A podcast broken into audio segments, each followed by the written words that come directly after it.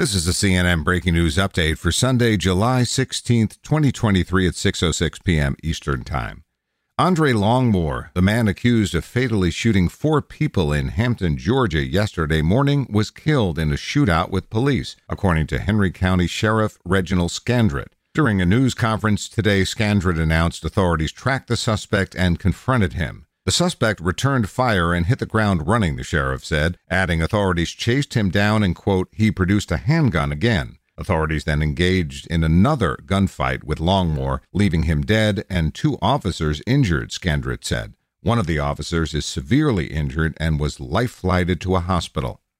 For more CNN audio news, go to cnn.com/audio, cnn.com, or the CNN app.